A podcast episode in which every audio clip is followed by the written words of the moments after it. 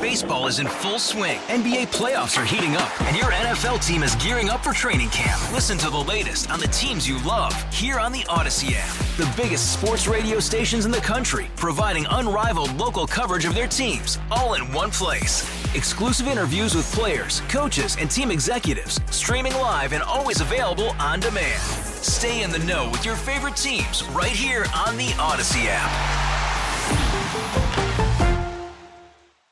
We've been talking about this for the past couple of days. The next fast food frenzy could be, well, get to the drive through at the right time. Jim Ryan is joining us uh, with the very latest at Wendy's is looking at some sort of surge pricing that would change the price of a burger based on demand. Jim, I feel like this is not going to go over well.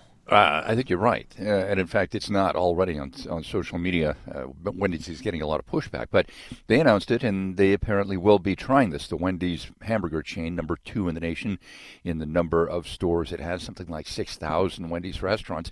Here's how it'll work, and it's very much like you would see with a rideshare company, Brian. At busy times during the day, you're going to see prices go up as much as a dollar for some of the uh, hamburgers at, at Wendy's. So during the lunch rush, you'd see higher prices.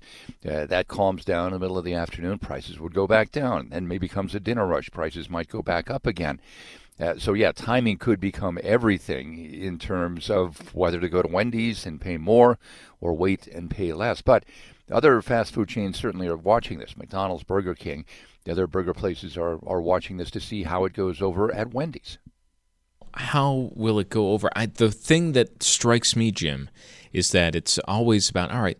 The price uh, could go up based on demand. You never hear about the price going down based on lack of demand at like uh, two in the morning or something. Well, yeah, that does happen with Uber though, and if uh, Wendy's follows the Uber model, then they sure they'd have to push down the price again in the middle of the afternoon or in the overnight hours when things are really slow. But consider, and here's why I think Wendy's is seeing some pushback. Americans now are spending more than 11% of their disposable income on food, both at home, you know, the grocery store, and at restaurants. That's the highest since about 1991. So Wendy's may have to rethink this before it goes into place. But uh, yeah, later this year, it's expected to take effect. Well, Jim, thanks for the update. Jim Ryan joining us with the latest surge pricing at Wendy's. Hey, could be coming soon. Hey, Rob Bradford here. I have set out on a mission with my good friends at FanDuel to prove what I have known for some time baseball isn't boring. Now I have a daily podcast to prove it with some of the most notable people in the baseball world, screaming baseball isn't boring from the mountaintops or at least agreeing to come on our show. Players, managers, GMs, and yes, even the commissioner of baseball, Rob Manfred. It has been a constant wave of baseball's most powerful voices. So join the revolution, subscribe, and soak in Baseball Isn't Boring. Listen on your Audacy app or wherever you get your podcast. You'll be glad you did.